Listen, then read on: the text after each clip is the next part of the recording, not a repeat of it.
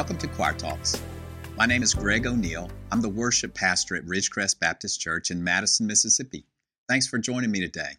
I've been reading through Psalms recently, and today I read Psalm 24, and it's one of my favorites. I just want to share a little bit from Psalm 24 with you.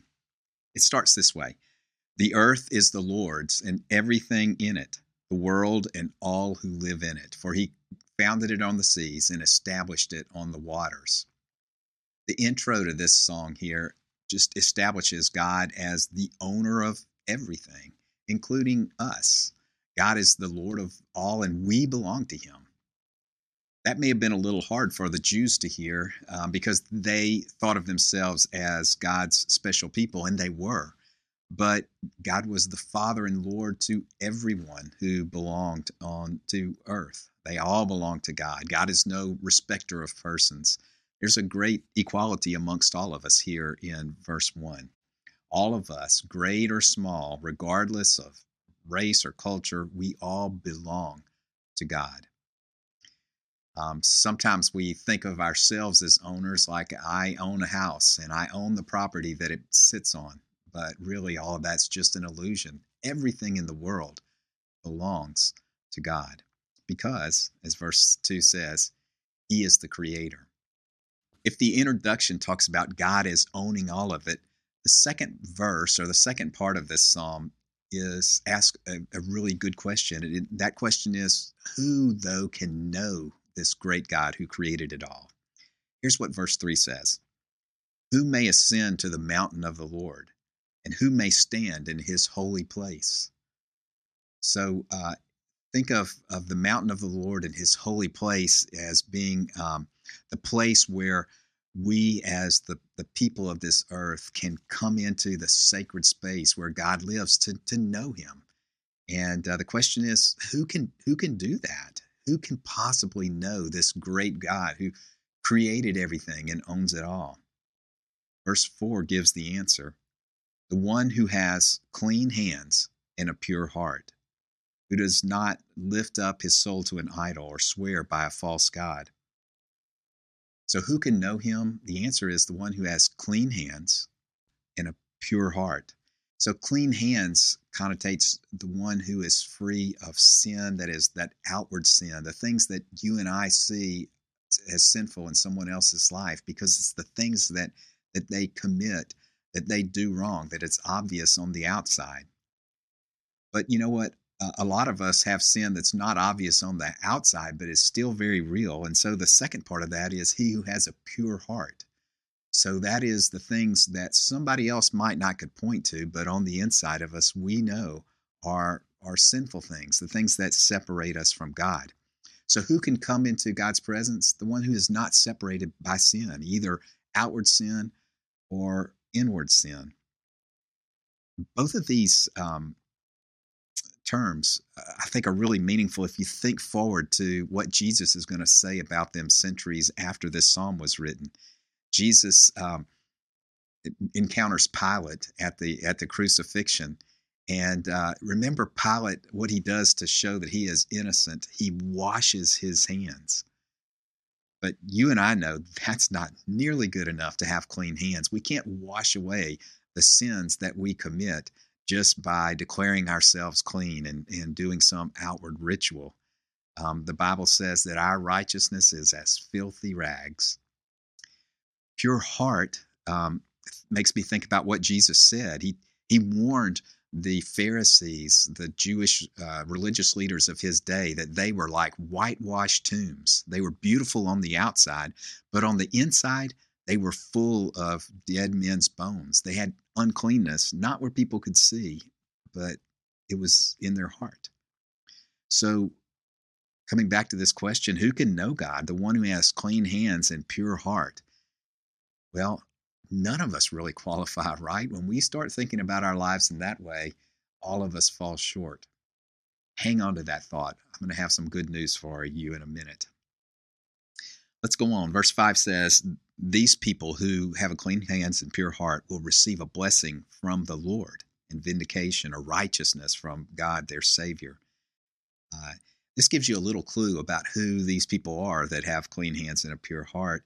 That um, their blessing is from the Lord. It's not really from themselves, because, like I said, none of us have clean hands and pure hearts. Um, and then verse 6, he says, These people are the ones who seek after God. Such is the generation of those who seek him, who seek your face, God of Jacob. I love that verse uh, because for me, um, I want to be a part of that generation. I want to be a part of the people who really genuinely are seeking the face of God, who seek out of all of our culture, who seek not the things of our world, but who seek to know God and to have a relationship with Him. I want to be a part of that kind of generation. That's the second verse or the second section. And then there's that mysterious word, Selah or Selah, um, which we don't know the Hebrew, uh, the meaning of that Hebrew word. Some people think that it means uh, there's a musical interlude that says that there's a shift coming in the text. And that kind of plays out in this psalm um, because the third verse or the third part of this psalm uh, shifts focus from the one who can come to know God to the presence of God coming to be with man. Here's what it sounds like.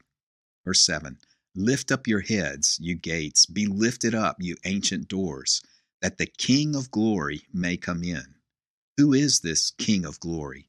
The Lord, strong and mighty, the Lord, mighty in battle. And then he repeats it almost verbatim Lift up your heads, you gates, lift them up, you everlasting doors, that the King of glory may come in. Who is this King of glory? The Lord Almighty. He is the King of glory. That's a cool passage right there. Um, it's up to, uh, it is some controversy in understanding exactly what he's talking about here. Who are these gates and doors, and who is the King of glory? If this psalm was written by David, as, as it is attributed uh, at the beginning of the psalm, it's easy for us to imagine that he is writing this perhaps in the aftermath of the um, Ark of the Covenant being brought into Jerusalem. Uh, in the because it represented the presence of God to the ancient Israelites, and so um, as that ark was brought in and placed in its place in the in the tent or tabernacle in Jerusalem, um, there was a great ceremony uh, where that that spoke about God's glory coming to uh, to Jerusalem. So uh, that's perhaps what he is seeing in his mind as he writes this song. Lift up your heads, you gates, and be lifted up, you ancient doors. Um, are references to the entranceway into God's holy city, into Jerusalem, the gates and the doors um, that would have to be lifted up or opened to receive this King of glory. Uh, and then he asks, Who is this King of glory?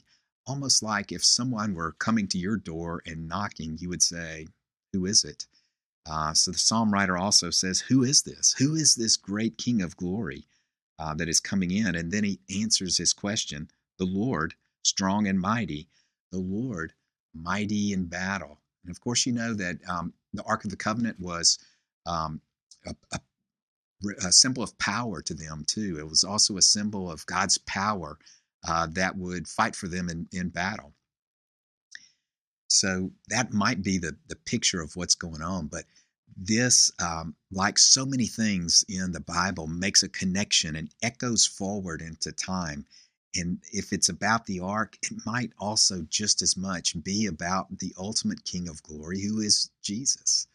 Uh, Jesus uh, came into these ancient doors and, and through these ancient gates as he rode on the colt of a donkey. You remember at the triumphal entry. entry.